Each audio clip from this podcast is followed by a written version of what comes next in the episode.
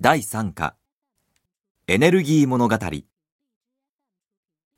世紀後半に起こった産業革命以来、人類は石炭や石油などのいわゆる化石燃料をどんどん燃やして文明を発展させてきた。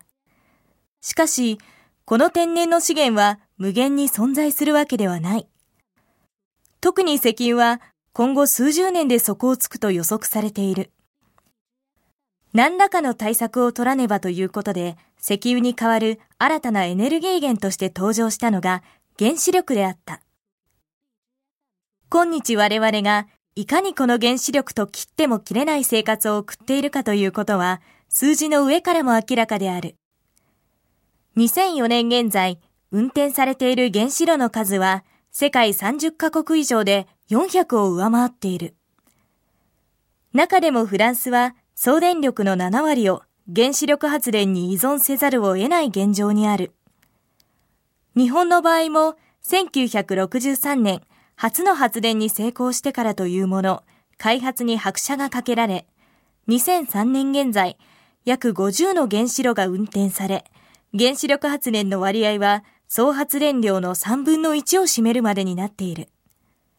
さらに、今建設計画中のものがすべて完成すれば、将来、総発電量の40%が原子力によって賄われることになり、まさになくてはならないエネルギー源である。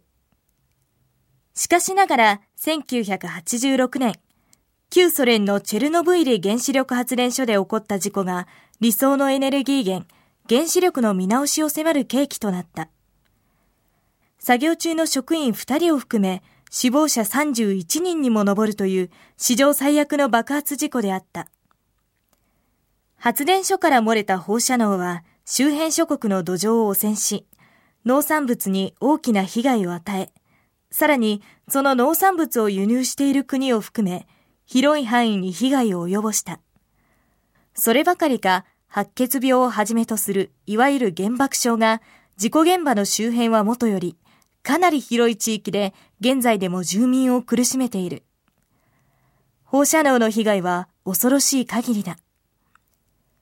日本でもこれほど大規模ではないが、原子力発電の是非が問われるような事故が何度も起こっている。技術開発が進歩するにつれて、原子炉の安全性は確かに増すであろ